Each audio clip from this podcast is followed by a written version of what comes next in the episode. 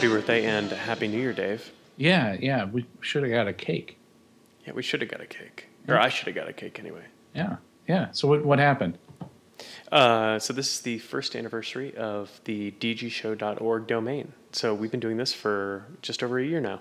Nice. Yeah. Yeah, So you you renewed the domain name, I guess. I, d- I did. Yeah, and, and I renewed it. Yeah, that's Like, are are you going month to month or?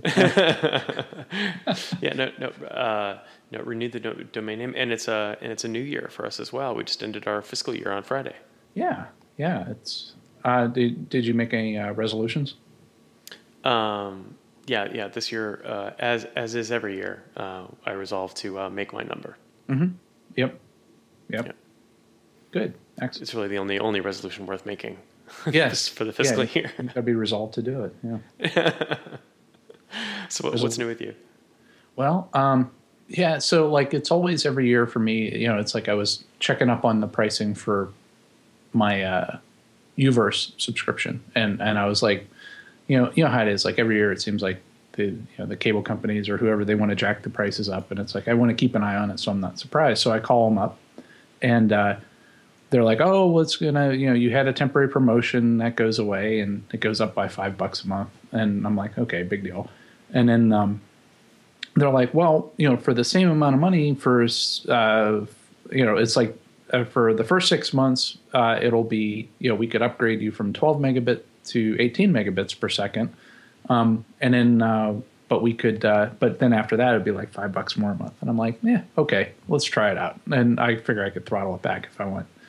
And then um, I was, uh, you know, they're like, oh, well, we got to do some tests to see if you know it's el- eligible in your area and everything. And then, um, and then it, it was like I got an email from AT and T on my phone. I look at my phone and it's like, oh, your upgrade is complete.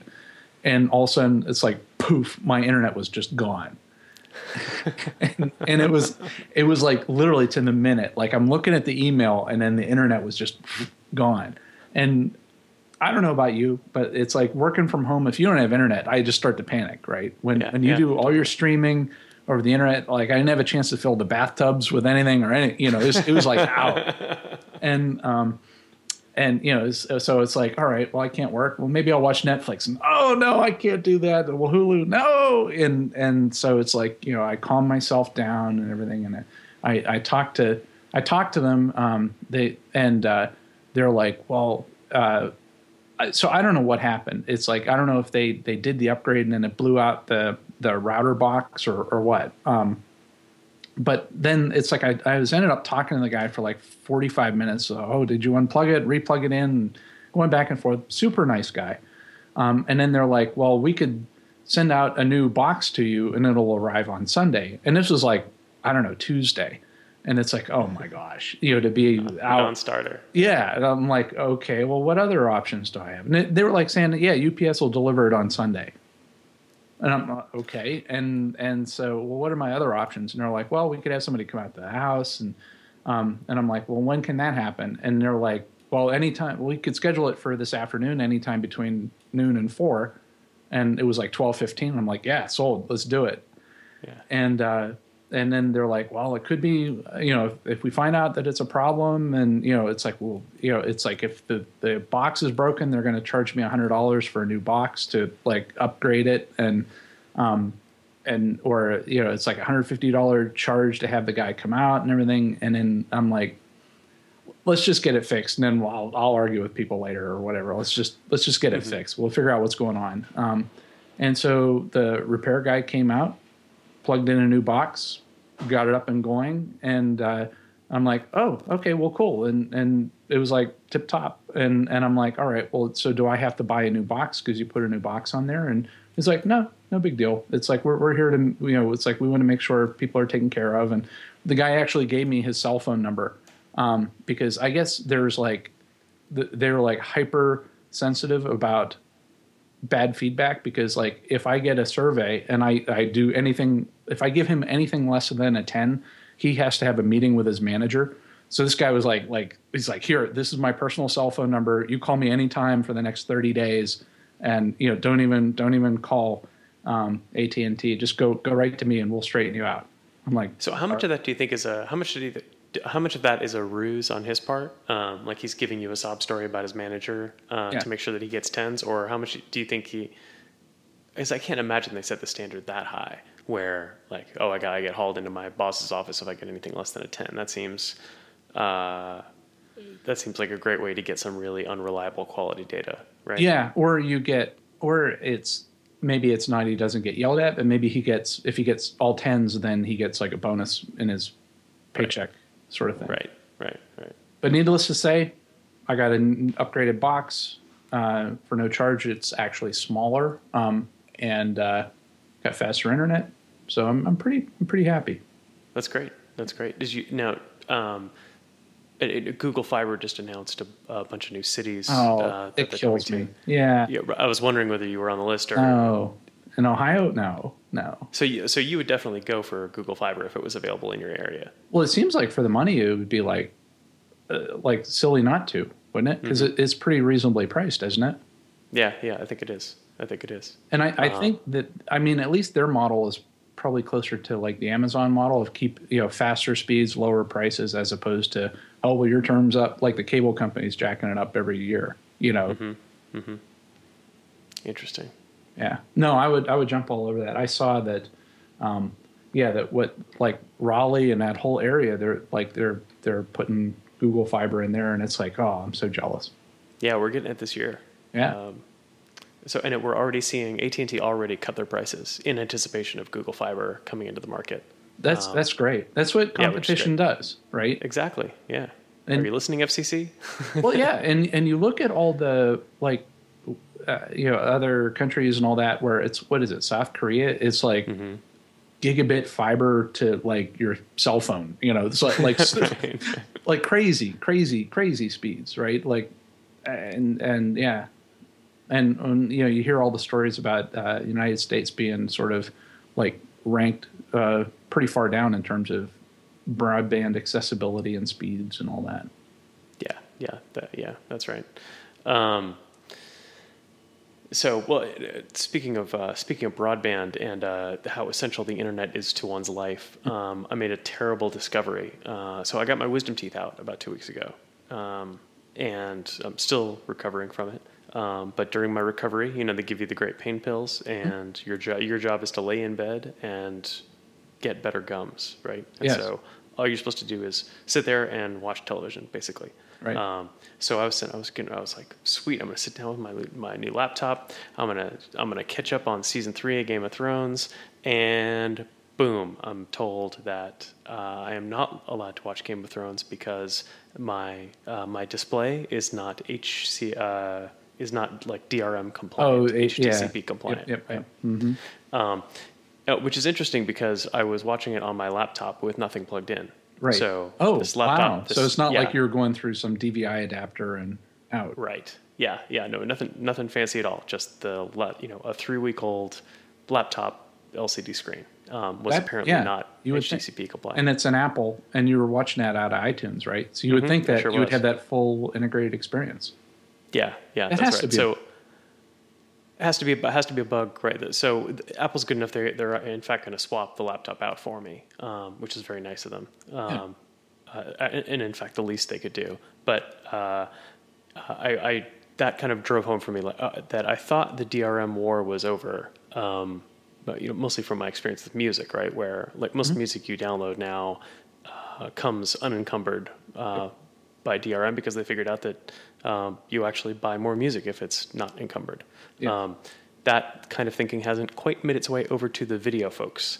Yep. Um, and instead of doubling down on this like profoundly broken system where kind of one faulty laptop is going to prevent me from watching, you know, my entire library of shows, uh, I decided to um, uh, I decided to defect. Um, I, had an, I had an act of defiance and immediately ordered myself a Chromecast, uh, which which arrived today, in fact. Um, Oh. so I haven't I haven't unboxed it, but um, Yeah. I can't wait to try it out tonight. Nice. see what that's like. Obviously, still DRM encumbered, but Yep. um, maybe they have a uh, uh, maybe they are less likely to uh, lock me out of my own stuff. Yeah. Um, so, You, you know what I watched this week?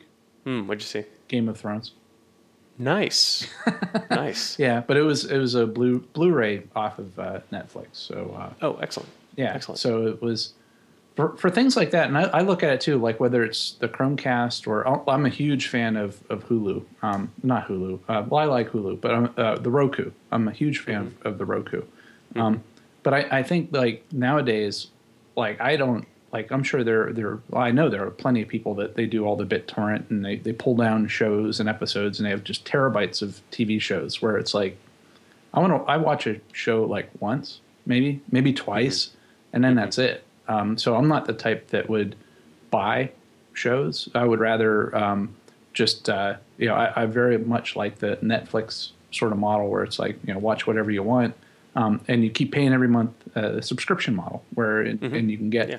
whatever you want out of that catalog and and I, I like that a lot Yeah, yeah, it's it's a model I I, I prefer the Netflix Netflix model uh, a lot. Um, but you know, for some of this stuff, well, and especially like Game of Thrones, I had to wait until season four was about to come out on on broadcast before season three was made available online. I mean, just the the way that they throttle the release of this stuff just doesn't make any sense. Um, Netflix definitely has. I'm not telling you anything you don't already know, or anybody who listens doesn't already know, but like Netflix figured it out, right? Um, when you do when you're releasing House of Cards, you release all of the House of Cards. Yep. Um, so that you can watch them all at once. Yeah. Um, it's just it's just a much easier way to consume stuff. Um, I don't get any particular joy out of waiting a week for the next episode to show up. oh and i forget it's like what what happened Yeah. and you know Yeah, yeah, exactly. Yeah, well, and yeah, and, and for uh, for the broadcaster's sake, you're right. Yeah, you do forget or you lose momentum. Mm-hmm. Um, yeah, yeah as opposed to it's like oh i got house of cards i got 10 episodes and it's like all right i'm eight into it what's two more tonight you know it's- yeah, exactly. Yeah. yeah, yeah. yeah Um, yeah. So there's anyway. Anyway, so I got this Chromecast. I'm excited to try it. Have you, have you played with one before? I I I mean for 35 bucks I think that's like a cool giveaway for like you know trade shows and stuff Yeah. like that you know um Yeah. you know instead of like the cost of like giving away an iPad or something where you you can give away like 10 Chromecasts or more uh, for that for that cost but for me with the um the Roku like I have the Roku 3 and it's I just love it and um it's like I have no reason to to try out the Chromecast Yeah. but but I'm sure the experience is similar Uh, I think it is. I think it is. That's right. Um, so I don't know. We'll try it. I figure, yeah, thirty-five bucks. That's it's basically disposable, right? Yeah, yeah. Well, I guess one thing with the Chromecast is that you have to control it through your Android device. So that means that you got to like unlock your phone or tablet to be able to use the remote control. Whereas, like for me, the Roku remote control, it's like boom, I have it there, and and I, I can use a Roku app to to act as a remote control, but I like having a physical remote control. Yeah, yeah. No, that makes sense. Although I, I am enjoying using uh, an iPad as a remote um, Yeah. for because I've got the controller for our like the uh, the AV box, right? Um, and it controls the Apple TV that we've got. Um, anyway, it'll be interesting to see how I how I end up making all this stuff work. But uh, all right, enough gear, enough gear talk. What what do we got the show today, Dave? Oh boy, we got a lot. We're going to talk about affordances. We're going to talk about partnerships and a bunch of reasons why Red Hat is a great place to work. Oh, nice, excellent. Um, yeah, there and there are a lot of reasons that Red Hat is a great place to work, aren't there? We're going to enumerate them. That's right. We're going to lay them out for all to see. So, um, if folks uh, want to register their pleasure or displeasure with DRM, Apple, or uh, the Chromecast device, uh, where, where do they go on the website? Yeah, well, they want to go to this domain that you uh, renewed, uh, and it's called uh, dgshow.org. So D's and Dave, G's and Gunnar, show.org. Nice. Um, and we've also got a great cutting room floor. Uh, some some words about uh, bitcoins uh, and beanie babies uh, and the ways in which bitcoins are like beanie babies, uh, especially timely now that we see that the Mt. Gox exchange uh, just collapsed and filed bankruptcy after losing what like half a billion dollars in Bitcoin. Um, uh, someone who wants to uh, teach civilization in school, uh, and not lowercase c civilization, but capital C civilization, um, like the game of, of uh, the game of empire building and exploration, um, which is one of my personal favorites. And I'm all for teaching in schools, so I was delighted to see this see this article. Yes. Um, and uh, oh, and and you found an adorable video of a sugar glider. Yes, yes. I, I can imagine. Like, I want, I want to get a guinea pig to do that. like, but, but to be- be able to do it aerodynamically, like I wouldn't want to like throw it like that. but to see like a guinea pig glide, my my wife, uh, I showed it to my wife, and she was like, "Oh, you would so freak out." You know, if if there was like this, you know, sh- sugar glider in the house, and it, I'd be like screaming like a girl. Yeah. Yeah, Yeah. No, that's it, it's it's freaky. It's a bat without wings Yes. and fur. Yeah. yes, reminds me of Lee correct. Kinzer. Because he, he That's right. does he does that. Yeah, that, that- that's right. He he he leaps out of uh he leaps out of airplanes like on purpose. And he does Mm-hmm. the the glider suit thing. Oh, does he really? I didn't know that. Uh huh. Yeah. Yeah. Give me give me some Google news, Dave. Yeah. So they bought. A, so this is some follow up. Um, so they bought a company called SlickLogin. It's a an Israeli company, um, and they are um, they're what they're trying to do is like you know how you do like one time passwords and things like that where you got to like unlock your phone you got to find a number you know the digit generator you type it in this way um, you could actually use your computer speakers um, so it'll play uh, human and audible sound through the speakers and then you have an app on your smartphone um, and it'll hear it and it'll pick up the audio and then um, use that to be able to authenticate uh, to websites and other you know doing that sort of login Oh, okay. Um, so I mean, kind of technically interesting, um, and because it's kind of a, a a good use of that uh, kind of ultrasonic. Remember that we were talking about that. Um, I've forgotten the name of it. Bad That, BIOS. Uh, bad BIOS attack, right? This is kind of a good use of that, you know, ultrasonic sound for communication. Mm-hmm. Fine, okay, I get that. Uh, I, I'm not quite sure what problem this is solving, though. Do, Yes. Do, you- do you know? No, I mean Mm-hmm. to me it's well, it's like oh, then now you think of all the the six digit numbers you don't have to type in anymore, and and it's like how often do I do that? And then I could think of how it, the many ways it could probably not work. Like what if you're on an airplane where it's essentially you're sitting inside a white noise generator? Right. Um, would that work? I don't know. Um, or you know, do you like to me? It's like even like with Google now, for me to get the microphone to activate, I need to like unlock it. You know, so I got to enter my passcode on my phone to unlock it to essentially start an app to start, you know, either listening uh, to me and all that. So I don't know. I don't know. Maybe they just bought them for the patents. I don't know. I, uh, that may be true. I can also imagine using it for something location specific, um, so that uh, you have access to a website only if you are in this particular room, which plays this particular sound, something like that.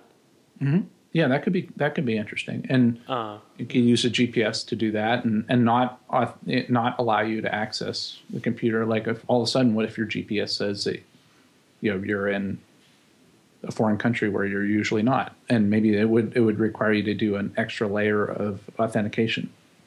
Hmm. Hmm. um, or maybe it's like uh, maybe if I'm walking into a Gap into a Gap clothing store and I want to have I want people to have access to I don't know whatever their account information and only if they hear the correct sounds coming through the overhead speakers in the Gap store can you get access to the app or something like that I don't know Yeah.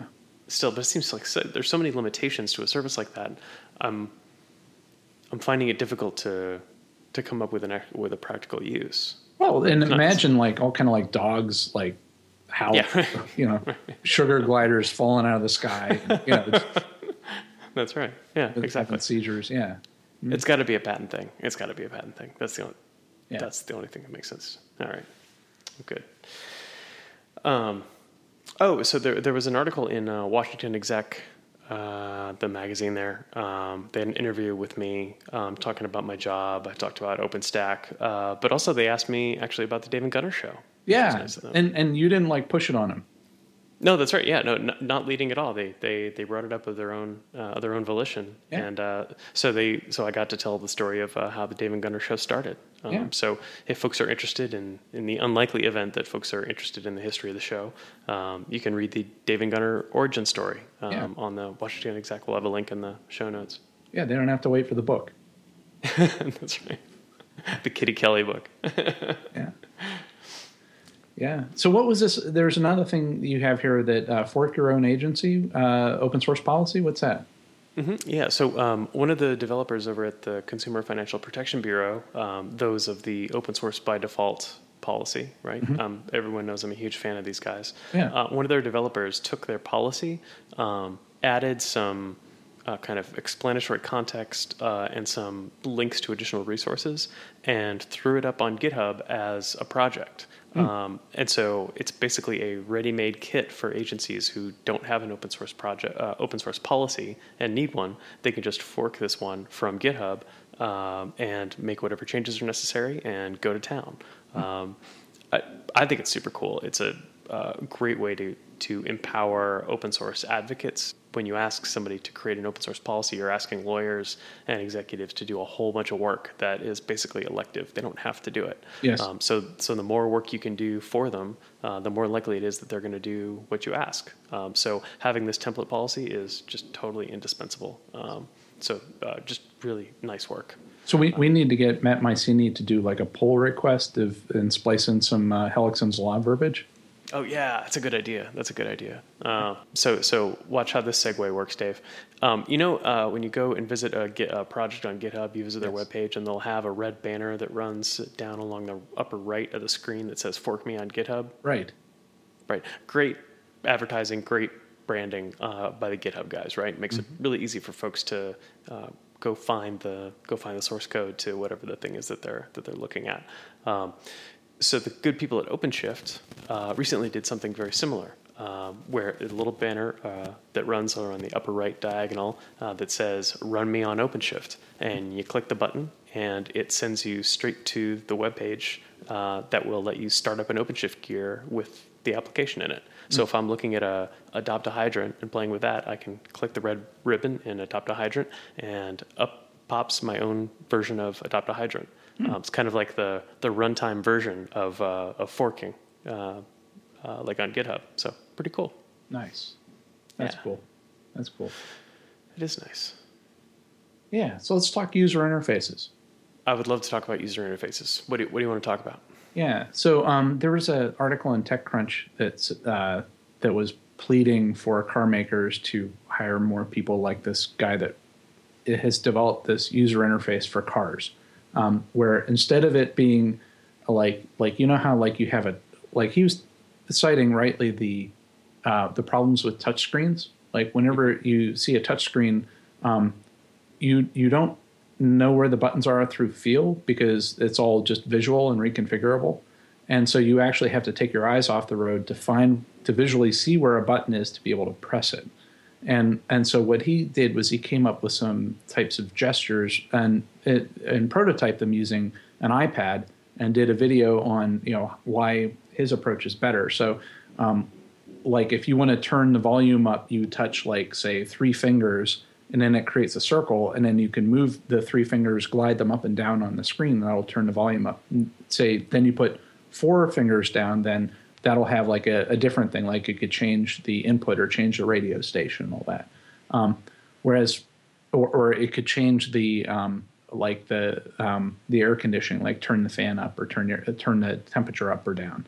Um, but it's like I read that and I, I saw that and I'm just like, I to me I'm not a big fan of things like that. Like I, I don't know about you, but how how do you feel about that? Um, like user interfaces in cars and things. Um, well, I, don't, I, I guess I'm from the school that uh, I mean, the user interface in a car should be more or less invisible um, to the extent that that's possible. Um, you know, it, it, nothing drives me more crazy than getting into a strange rental car and finding a bunch of, you know, uh, finding like a bunch of knobs and dials, and I have to spend five minutes with the car idling trying to figure out how to turn off the radio. Yep. Um, that stuff drives me crazy. Yes. And that's with kind of physical cues as to what would turn on and off a radio, right? Right. Um, if I had just like a blank sheet in front of me, um, and I had any combination of hand gestures that might be able to to make this change for me, uh, that's no good. Um, yep. Uh, I need a very prescriptive interface. Yes. Um, something that should tell me what to do, right? Yes. Yeah. You want to know what your options are, and it's like, oh, mm-hmm. I didn't know there was a CD player in it or whatever. Um, yeah. Yeah. Yeah, because it's like it doesn't tell you. And the other part for me is like, well, what about people that don't have four fingers or, you know, that are you know, physically disabled and, and all that. Um, but and it also reminds me of this goes back to when I was in grad school. Uh, I, I, did a lot with user interface de- design, and, and one of the user interface classes I took uh, that I really enjoyed the class, and the, you know the teacher was talking about uh, a property called affordance, um, which is exactly what you were saying. Is like a, a, perfect example of affordance. Like if you look at the Wikipedia article, um, is like a tea set you you know what the you could look at a teacup and you could see the handle and you know what the handle is for, um, and you know you would be able to do you know what to do with it. Um, mm-hmm. So it's like I'm I'm a big fan of that. And when you map it to like the user interface of a car, um, I want to I want to know where the buttons are, and I'm you know, and also I don't want to take my eyes off the road. Um, so in both cases, uh, you know, I need to I, I have to take my eyes off the road. Even if I'm like changing radio stations, I got to look at the screen to see where I'm navigating up or down to cycle through the, the radio stations, as opposed to knowing that preset number three is the radio station I want to listen to, and I, I can I can feel with my finger. I you know I could I could take my hand over the dashboard and know where the, the buttons are in the car and physically feel them. So I hate touchscreens in cars. I'm a I'm a button guy, a physical button person myself. Yeah. So uh, on the other hand, having a touchscreen makes it much the car much much more flexible for the future, right?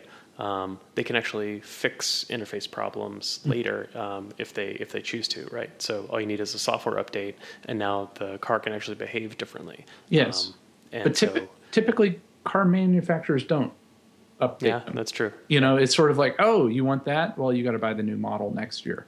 Um, mm-hmm, mm-hmm. And you know, even with firmware updates, I don't know how aggressive they are with firmware updates for existing radios that have buttons. Well, I'm not I'm not a car guy, but it, it seems like there should be an aftermarket for like uh, for people writing their own software. Like Ford has this whole like uh, the, the, the software that goes into Fords um, is actually at least in part open source, right? And they have an API, so you can actually write your own apps for a Ford car, right? You, well, that's a that's interesting. There's have you heard about the the thing with Ford Sync? No. So, so that is that is their connectivity software that was Microsoft based, and okay. now they're going away from Microsoft um, for their sync technology just because I don't know it was buggy or they're they're having problems with it. Uh, guess who they've uh, chosen? Uh, I don't know who they chosen. BlackBerry. RIM, really? Yes, yes, because they they want it to be QNX based. Huh. Which is an embedded Unix-like yeah. operating system, which makes sense. Yeah. But with BlackBerry, it's like, do you really want to leave Microsoft for BlackBerry? right, right. You know, how do you think like, the Microsoft guys feel about that? That's terrible. Oh, I would I would be so crushed that you know it's like yeah, I'd be like, is is it really that bad? Come on, yeah, yeah, yeah, because they just laid off like six thousand people. Yeah, yeah, and and to me, it's like I would have been like, boy, didn't you know? If it was me, I would be like, we're going to do something that's open source that we can control or fork if we need to, and, and we'll have our control. And like, no, we're going to license BlackBerry stuff. That's crazy talk. That's crazy. Yeah. Um, huh. All right. But Adam's a car guy, so he'll probably have some input in that. Oh yeah, yeah. We should yeah we should talk to Adam Clear about that. Yeah. Um. All right. Uh, oh, events, Dave. We actually we got uh, what DevNation right yep. and Summit coming up. Yep. Yep. Yeah. So what is um, one of your uh, there was an article that you saw in the the RHEL blog that talked mm-hmm. about uh, K-Patch. Um, yep. And, and that's related to an upcoming summit session. So tell us about that. Yeah, so uh, so at Summit this year, there's going to be a talk on K-Patch, uh, which is a way of hot patching uh, kind of a running operating system. Mm-hmm. Um, so this is like a phenomenal technology sleight of hand, right? Uh, to actually, this is like changing the tires on a car while it's driving down the road, like yes. that level of difficulty. Um, and so I'm, I'm, actually, I read an article about uh, K-Patch kind of introducing the project um, on the uh, RHEL blog. Uh, but uh, it turns out that there's actually going to be a whole session on it at Summit. Yep. Um, so, Dave, I'm not going to be at Summit this year, but if you would do me the favor of going to that session and reporting back, uh, that would be awesome. Yeah, uh, that's. Um, I hope to get into that. Um, a lot of those sessions are just standing room only, fire code violation, but I have a feeling that that could actually be a really popular one because it's I have a lot of customers that have asked for that where it's like you said, you know, you have this a lot of times if you you know rebooting is okay. I could take an outage. I've clustered my app so that I could take a node out to service it and all that. But there are certain like old school you know Unix deployments where they have a certain expectation of oh this thing has to be up for years, um, mm-hmm. and and this is a great way to have uptime for years um, without uh, but still being uh, being uh, you know having your system uh, fully patched with all the security updates and, and things like that. Like you you know this that, that there are all these a lot of times for like Linux boxes or Unix boxes, people would be sad whenever they have to reboot a system because they took such great pride in the uptime that they had. Oh, um, totally. Yeah, it was it's a macho thing. But for a lot of times, I'm like, wait a minute, you've had this Linux web server up on the internet for like five years and you haven't rebooted it yet, and it's like you got to wonder, you know, what what it's vulnerable to. Um, yeah. So this is a great way to for people that have to do that or or they want to have that crazy uptime. Um, you know it's an option for them that but it's super brand new and it's like in fedora and there's all kind of disclaimers in that article saying this is super experimental and you know don't mm-hmm. don't put a stock exchange on this yet and all that right right well you know what's interesting is the uh, I'm glad we're working on it because, uh, well, for no other reason than it sounds like a fun piece of technology, right, to be able to pull this off. But uh, the world is kind of moving away from this model where you have a web server that cannot cannot ever be rebooted, or you have a database that cannot ever be rebooted. Yep. Um, the world is definitely moving out towards uh, rebooting maybe many times a day. Yes, um, and nobody noticing. And nobody noticing, right? Yeah. Um, so, anyway, it's interesting. Um, and also, I know uh, Dave, you probably had the same experience when you talk with customers about uh, Ksplice, which is another project which does something similar to Kpatch. Um, you talk to customers about it, and custom and people will like come to it thinking like, "Oh, I need that. Oh, that's going to make my life so much easier." Uh, but then when you actually try and plan it out and figure out how you would apply that capability to like to your own data center, yep. you realize like, oh, actually, its utility is actually pretty limited. Um, uh, the that it sounds like you might that's something you might want to do, right? Um, patching something without rebooting, but in actual fact, it's actually a lot easier just to reboot sometimes. Yep, yep, and design for it up front. Yeah, exactly, exactly. Yeah, yeah. Um, so, oh, and you're you're going to be talking at the uh, Symantec show, right? Yeah. So the, the Symantec Government Symposium in uh, in March uh, 11th. I'll, I'll, be at that. So I'm excited to uh, to. I'm on a panel um, uh, to talk about how to acquire and implement secure cloud solutions. Oh, fun. Um, uh, do you know who else is going to be on the panel? Yes, I do. So it's going to be moderated by Mark Ryland, who's the chief uh, solutions architect for uh, AWS. And a super nice guy. Yeah, yeah. So I'm excited about that. And then uh, we got Gary Galloway, who's the deputy director of the Office of Information Assurance at the State Department and uh, David Shive uh, from uh, he's the uh, acting associate CIO for corporate systems at the GSA. Oh, cool! That's a nice little panel you got there. Yeah, I'm excited. Yeah. And the funny thing is, Mark is going to be on my panel at the Red Hat Summit uh, at the government lunch. So we'll we'll have to behave ourselves on on our respective panels, I guess. right, right. That's great. That's great. Um, let's see. Oh, did you hear the news about the uh, National Cybersecurity Excellence Program? Yeah, I saw the release that came out. What happened?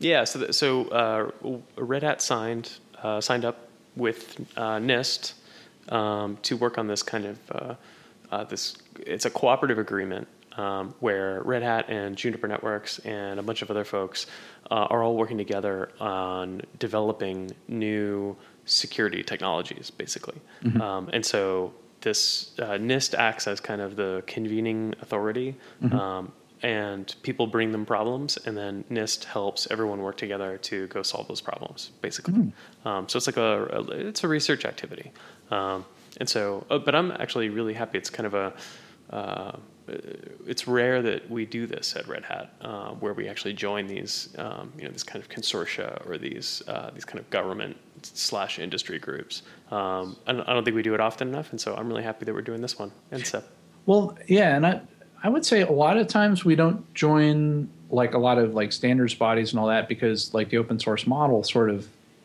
minimizes the need to have standards bodies, right?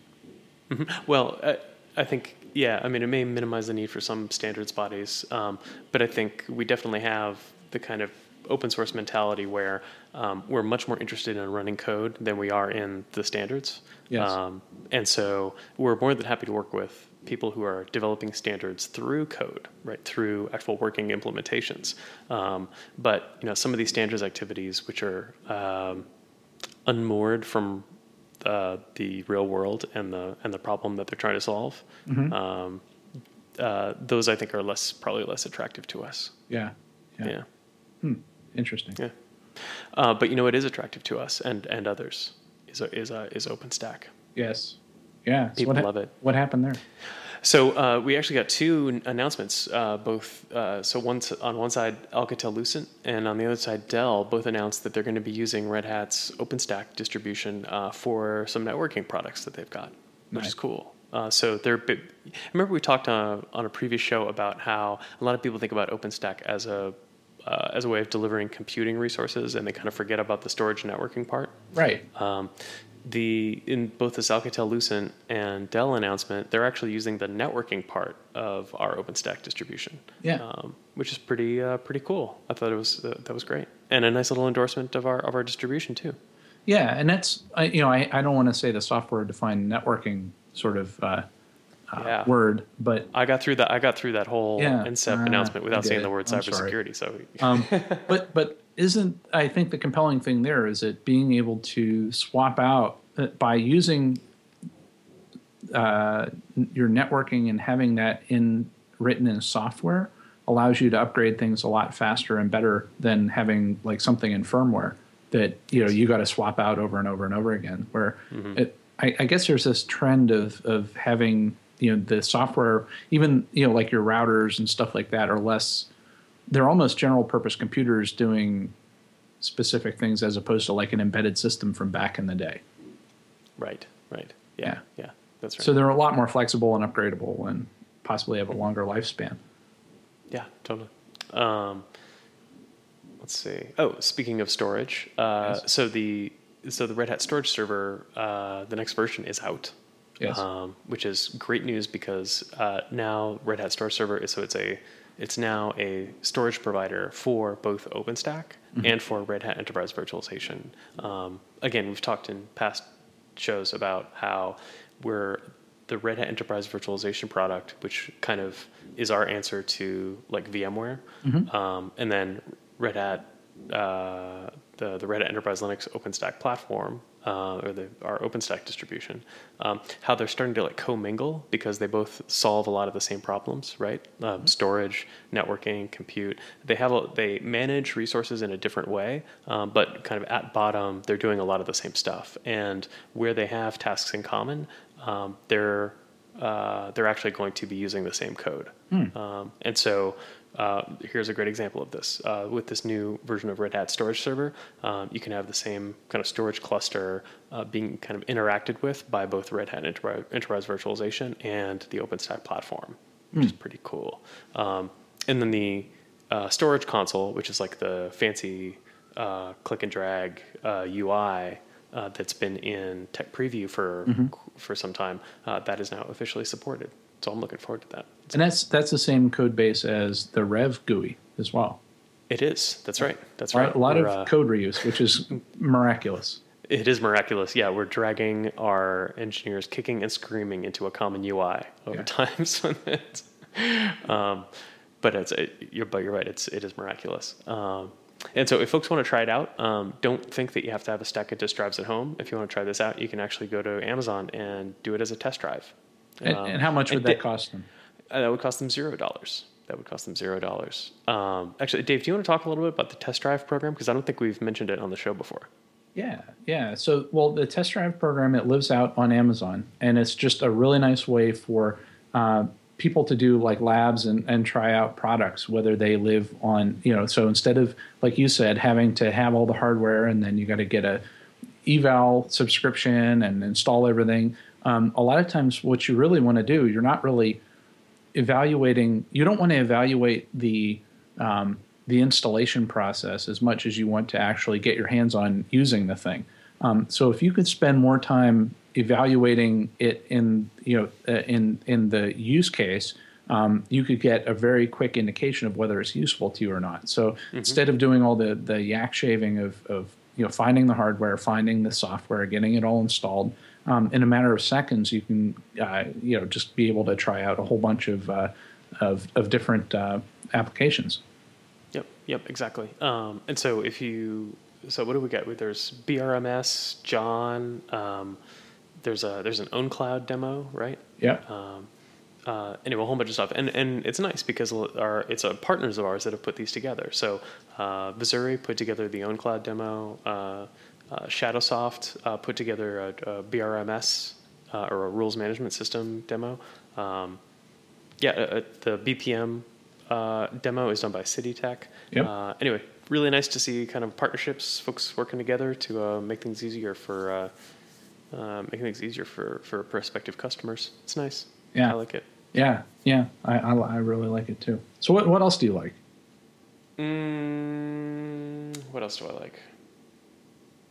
Oh, amicus briefs. Yep. I like amicus briefs. What's an amicus them. brief? An amicus brief. So uh, when there's a court case, um, often, uh, especially on technical matters, uh, the court uh, may not necessarily have all the information they need uh, from just the defendant and just the plaintiff. And so we have a custom where someone can basically send a bunch of unsolicited advice uh, to the court mm-hmm. um, to help them make the decision. And so those are called amicus briefs. So yep. amicus, amicus curiae, friend of the court. Yep. Um, and uh, so Red Hat actually filed uh, an amicus uh, in this Supreme Court case that's coming up, which is a big deal uh, on the topic of uh, software patents. Uh, so this Alice versus CLS case, um, where I don't want to get into the details of it, but uh, but at heart, this this amicus brief that Red Hat sent in um, is a wonderful description of uh, first of all, how software works mm-hmm. um, and uh, what software's relationship to the patent system should be. Um, so, anyway, it's actually very readable. Um, uh, and so, congratulations to the uh, business affairs folks um, at Red Hat. You guys did a great job. Yes, very nice. Yeah. Yeah. Um, and that's, you know, and it's funny, when they made the announcement um, internally at Red Hat that we had filed this brief, uh, it's so nice to see people on this on memo list, right, which is like the all company mailing list, people were responding saying like how proud they were to work for Red Hat, that you know Red Hat would take a stand on this kind of very important social issue yes. uh, and very important legal issue. Um, anyway, it's just funny. It's rare, I think, that people are actually proud of their company. Um, or legal department. Or and yeah, that's right. Yeah, even even even less frequently their legal department. Yeah. Um, so it's just kind of heartwarming to see folks being like being excited about the fact that we were you know making this making this, you know, uh, making this stand. Uh, it, was, it, was, very nice. Um, and then, so that sentiment was endorsed when I saw the results of this uh, uh Forbes, uh, what competition rate yeah, ranking. So yeah, this is like totally wandered through one website through another, but um, so it came out as a Forbes article that analyzed a CRN article that analyzed uh, data from Glassdoor. so it's airtight. It's yes. yeah, telephone game. Um, so yeah, so Glassdoor, I guess. Well, it's a website where you know people can go in and you could do like these. I, I guess it's fairly anonymous, where people could say that, oh, I have this. I work at this company. I make this amount of money, and and people could know what companies, uh, you know, from a salary standpoint, to know whether they're competitive within the company they're working for, um, as well as you know, from an industry standpoint, to see if they are on par. Um, but they also do like polls and surveys of well, not only is it about money, but it's like, would you recommend? So two of, two of the questions that were part of this article was uh, one is, would you recommend work, uh, somebody else to work at this company? Um, and then the other question was um, the percentage of employees who approve of the CEO.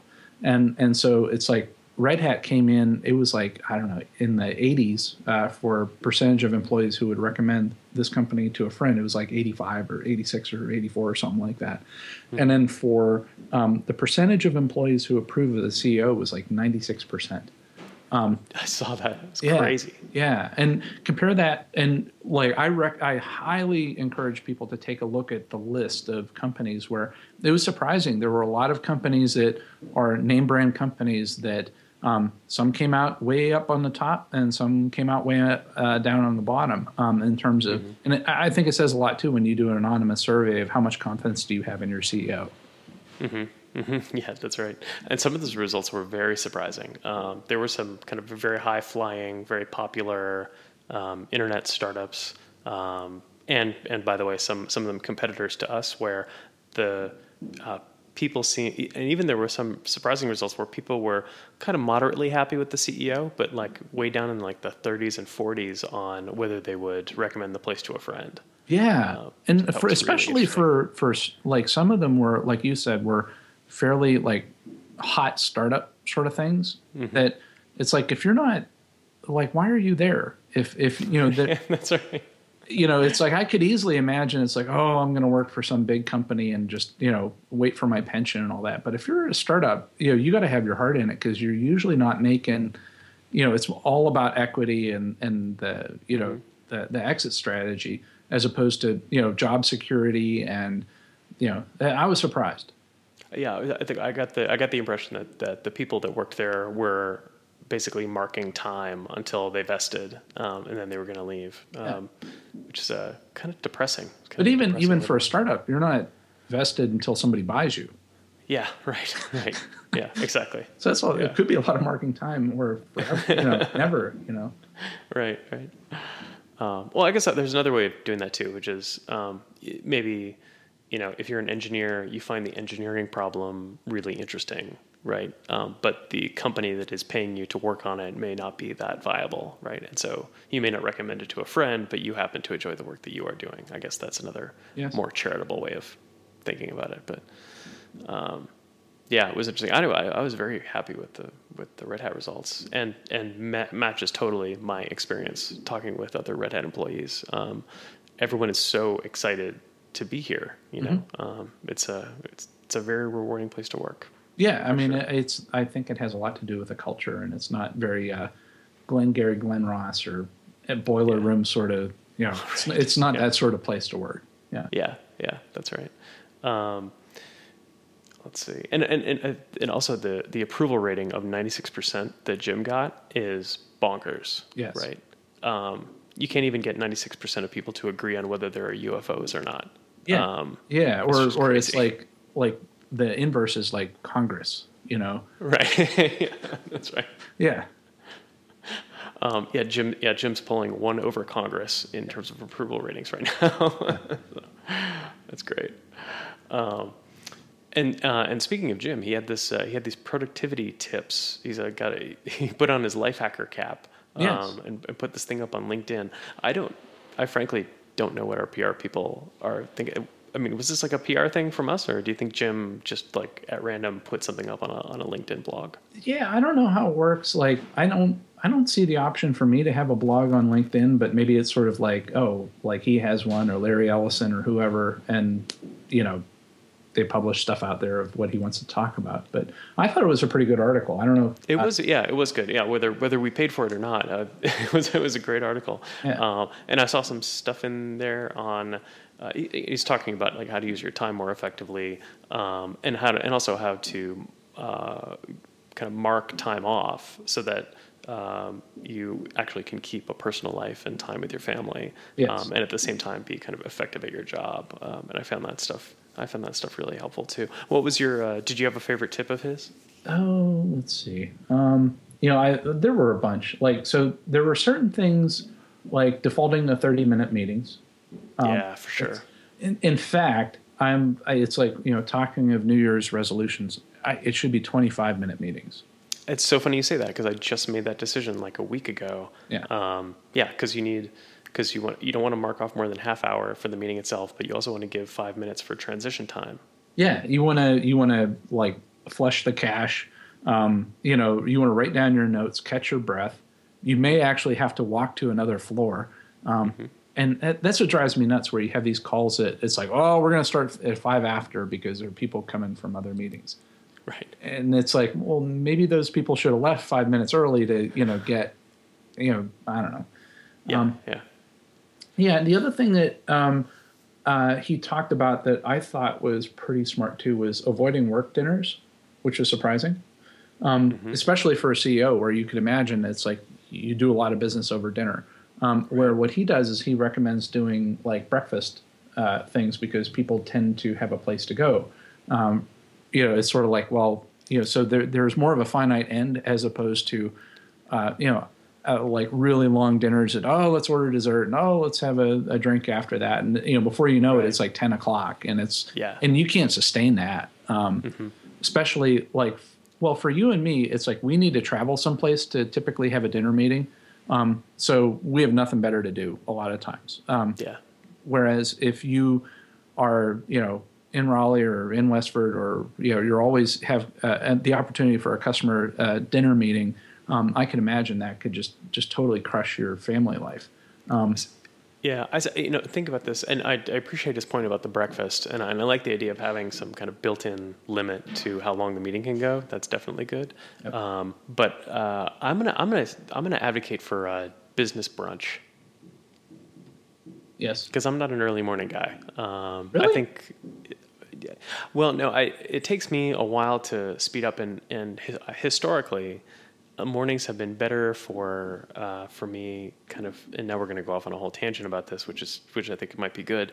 Um, mornings for me are good for uh, kind of focused, uh, kind of singular creative work. Um, so I write most of my like blog posts in the morning.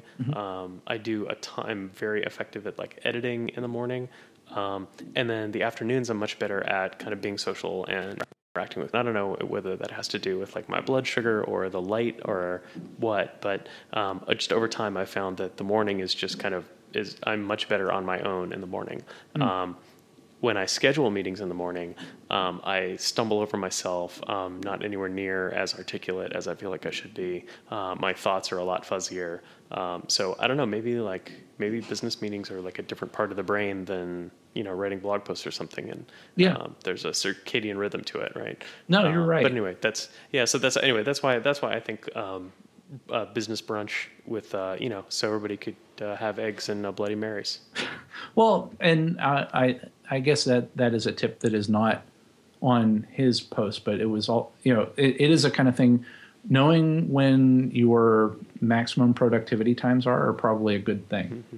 And I, I think he's written other articles too, where you know it's like he will keep track of. He, he does time tracking to figure out when he's mm-hmm. doing stuff, and I know a lot of people do that. Maybe I need to do that um, but knowing it's like like you said it's like you know when the sweet spot is for you to write or edit something so you could probably schedule your time better that way um, whereas you know it's like it, in in a certain time of the day you may not be as effective so it's like if you could if you could change the order of things you could get more done Mm-hmm. Yeah, that's right.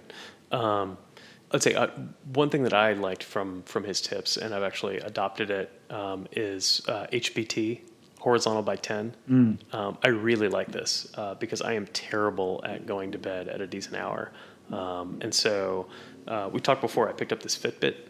Yes. Um, and I have the Fitbit uh, set an alarm. A little alarm goes off at 9:45 every night, and said just a little reminder, like, "Hey, you promised yourself that you'd be in bed in 15 minutes." Um, and that's been really useful. I won't say that I've been following it religiously, but um, I find that uh, starting my preparation for bed, right, like brushing my teeth, getting changed, whatever it is, um, around 9:45, um, definitely gets me to bed earlier um, and it forces me to make a deliberate decision to stay up later. Uh, whereas if I don't have a little reminder, Mm. um, I will just kind of stay awake indefinitely until I reach the point of exhaustion. Right. Yes. Um, and I've been like that since I was in high school. Oh, yeah. Um, and so I'm trying to like retrain myself to be, you know, going to bed by ten guy. Um, Yeah. And it's been it's been nice. I like it a lot. Huh, interesting. Yeah, because I'm, yeah, for me, it's like I'm I'm a night owl, and then I I get up. I, I'm not an early riser, and I'm not very. Um, it's it's really hard for me to get up and and just mentally in in the game in the morning. Um, so Right. yeah, Yeah. Well, I find it the reason why the reason why I did it is not just so that I could feel like a farmer, you know, waking up bright-eyed, bushy-tailed at 6 a.m. Um, but I found that it was an important part of my planning for the next day, right? Because if I wake up late, I don't take the dog for a walk, and that means I got to squeeze a dog walk in in between some meeting in the afternoon, right? When it's you know when it's less pleasant and uh, and more difficult uh, to actually take the walk, take the dog on a decent walk. Um, if I don't wake up early enough in the morning, I don't get any of that writing or editing we were talking about done before the conference calls start. Yep. Um, so I find there's uh, I have to I do have to go to bed earlier in order to the next day do all the things get all those things done that I wanted to get done. Um, and I I don't know I'm gonna kind of I feel kind of very proud of myself for that. It suddenly feels uh, feels pretty adult to be Yeah. planning you know more than 24 hours in the future. you know? Well, the the other thing is uh, being up in the morning and at you know at your computer and all that. You, few other people are, so you get a lot less distractions. Yeah. You know, so so you end up having less email conversations, like almost like instant messaging, sort of back and forth sort of things. You could you could put a lot of things in flight, or even not even look at email, um, and sort of like focus on on like you said, writing or editing and things like that. Well, you know, I've tried to kind of simulate morning before, uh, Mm-hmm. where I'll be, you know, sometime in the afternoon, and I'll turn off the email client, shut off the phone, and kind of, you know, sequester myself uh, so that I can work on something.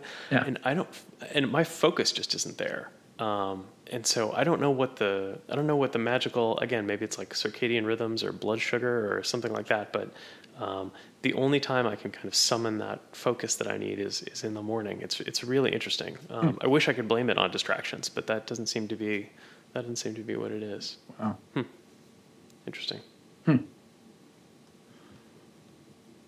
So uh, anyway, but back to back to Jim's article. Um, and speaking of CEOs, you also found this uh, article about uh, how to write an email like a CEO. Yes, yes, and and I thought it was great, and it's something that I, I, I don't, I need to share it with more people. Um, I thought it was really, really good. Uh, where, um, like a lot of times when people are communicating through email, they put a lot of fluff in. It's almost like you're writing a letter, and for a lot of people that like if you want to communicate with an executive or somebody that's you know short on time, they appreciate if you cut the fluff out.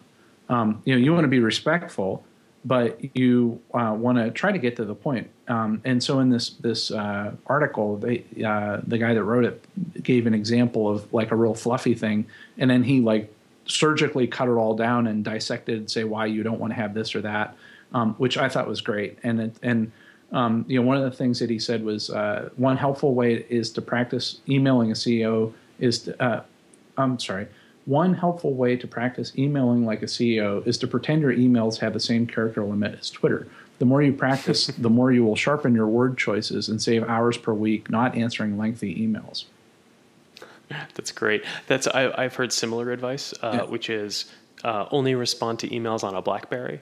Uh, Yes. Because if you're pounding it out on your thumbs, you're much less likely to uh, uh, to you know throw some fluff in. Like you're going to get to the point pretty quick if you have to you know knock it out on a tiny little keyboard.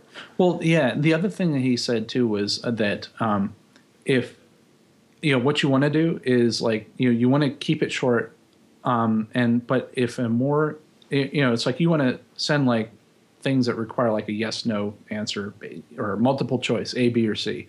Um, so somebody could, so the CEO could reply and say "Hey," and boom you're done. Um, but if you need more than uh, if a more in-depth uh, response is needed, um, he, he says uh, to uh, schedule a 10 minute phone call.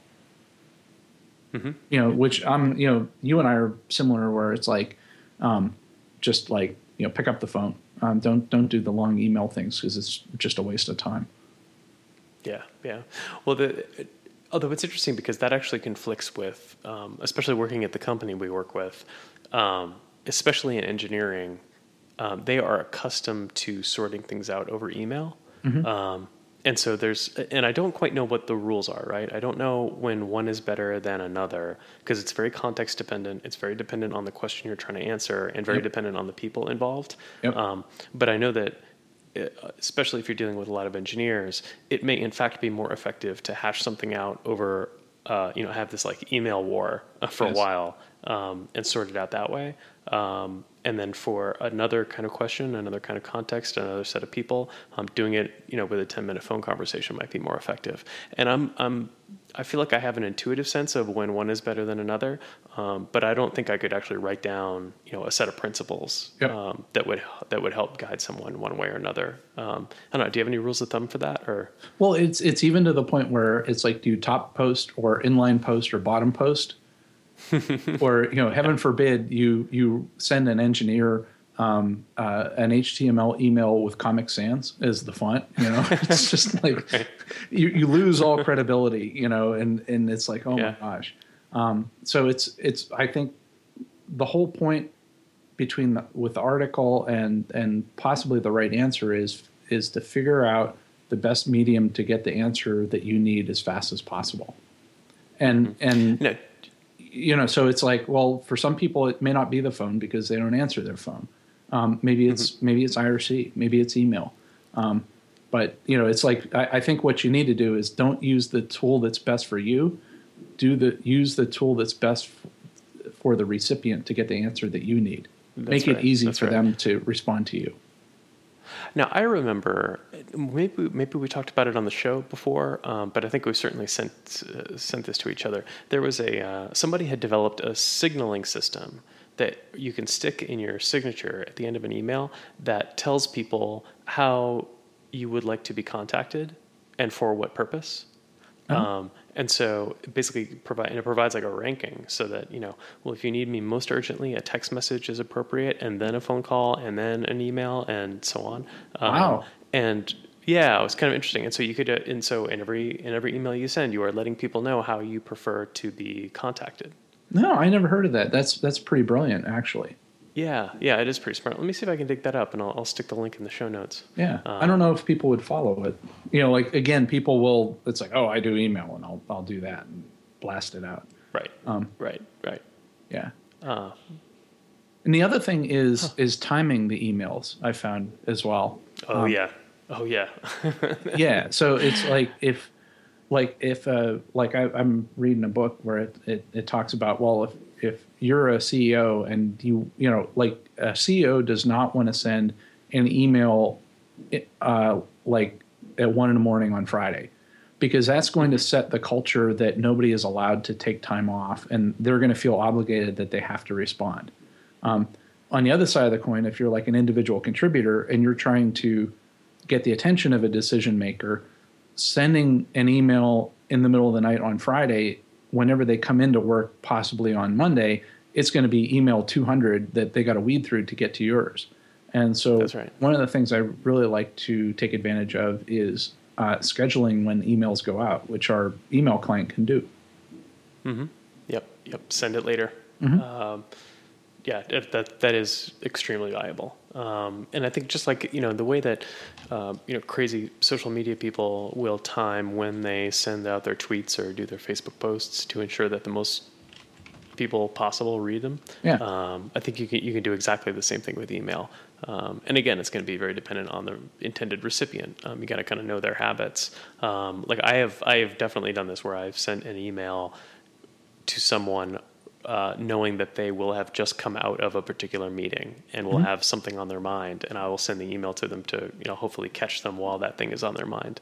Um, yeah, you can go crazy with this stuff. You can go crazy with it, but um, I don't know. But for you, Dave, is it like?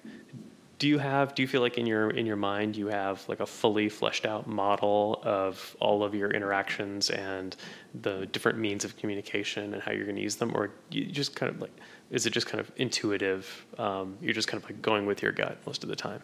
Uh, I don't know. I look at it as like a uh, utility belt of, of all the different things that I have, and it's like, oh, if I need to talk to this person, I know that this is the best way to do it, and you know, and, and whether you need to be verbose and all that, and you sort of have to tailor it. Um, yeah, Yeah, that it's it's sense. more it's Yeah. more instinctive to me. Right.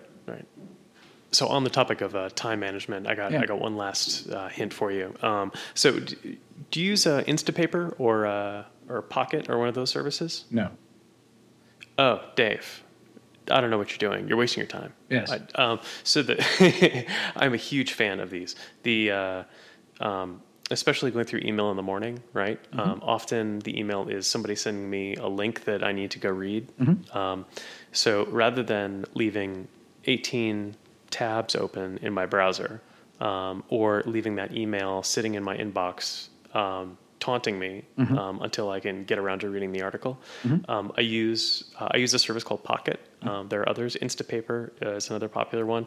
Um, you th- it basically you send it a link um, and it will go and save that article for you to read later. Um, it will actually give you your own copy of that article. Um, it will often strip out advertising um, and put all the articles into one consistent format. Um, And uh, and so uh, it's especially useful for airplanes. Yes. Um, so I will have you know 30 articles queued up. Um, they're all sitting on my tablet, and when I get up in the airplane, um, even if it doesn't have Wi-Fi, I can go through and do all my reading.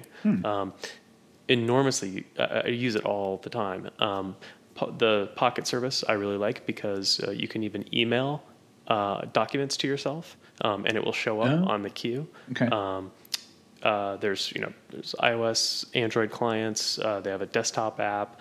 Um, anyway, but one thing that bugs me about this is the reason why the service is free is I am sure my reading habits are being sold to somebody I know not who.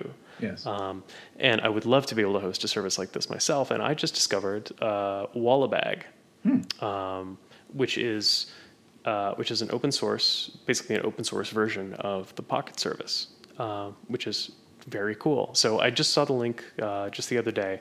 Um, I haven't had a chance to try it out, uh, but uh, if you would like to uh, integrate this like read it later service um, into your uh, into your workflow, uh, Wallabag seems like it might be a good option. So what, is it like a server thing that you run, and then it, you have an app that talks to it that synchronizes? or- Exactly. Okay. Yep. Yep. Exactly. Yep. Yep. So can um, work on OpenShift? that is a great question. And you can get that banner that believe it- says that- "Run me on OpenShift." That's right. That never occurred to me. Maybe I'll maybe that maybe that'll be a weekend project for me. Take a look at uh, putting Wallabag Yeah. on OpenShift. But I, Good I idea. haven't, I haven't, you know, I, I know that those services exist, but I never used them um, because a lot, like a lot of times it's like, oh, I got to read this, so I'll like star it and in my email, and I'll come back to it later, which isn't the best habit because all it does is it creates a lot of noise in your inbox. To you know, if you're an inbox zero kind of guy, um, it prevents you from getting to zero. Um, and but the other thing I'll do is like with the RSS readers, I'll use I'll I'll star articles and then um, I'll read them later, but I'm typically online. It's it's very rare when I'm not online, and you know, so I I don't really miss it because if if I am disconnected, um, you know, I'm usually doing other things like listening to podcasts or reading a book or something like that. And I, I always wondered if if you synchronize it with Pocket, does it uh, what about links? Like like a lot of times it's like you're reading an article and it'll link off to all. Does, is there some sort of link depth of, of being able to pull down like you know so many degrees of, of Sure. articles? Yeah, so so on, it, I can only talk about the Pocket service. I don't know how um, Instapaper works, but uh, if you are reading a web page, um, you can you have the option of hitting a button and opening up that same page in a browser. Um, you, if you click on a link in the article, you can click on the link and it will open up that uh, that new page in a kind of in-app browser um, in Pocket. And if you like, you can hit the plus sign, and it will then add that second page to your queue as well. Okay, but it doesn't like automatically pull down like two levels of links or something like that. No, no, no, Yeah. no. You have to you have to kind of deliberately add each one. Yeah. Yeah, because I can imagine like, oh, I'm reading this thing and then it has a link to like some big article and it has a link to something else. And it's like, oh, I want to check that out. And then you click on it and it's like a, a dead end until you get online again. Oh, sure. Yes. Yeah. That's totally possible. Yeah, that can happen. Um, cool. I think. Uh, I think. Okay. I think we uh, ran that down. Um, what do you say, Dave? You wanna you wanna get the weekend started? Yeah. So if if uh, people want to see the list of life hacks and um, all the other good stuff that we talked about, um, if they want to fork their own open source policy, uh, where do they want to go? Uh, they want to go to uh, dgshow.org. Uh, that's uh, D as in Dave, G as in Gunnar, show.org. Great. Well, thanks everybody for listening. Yeah, Happy New Year, Dave. Yeah, you too.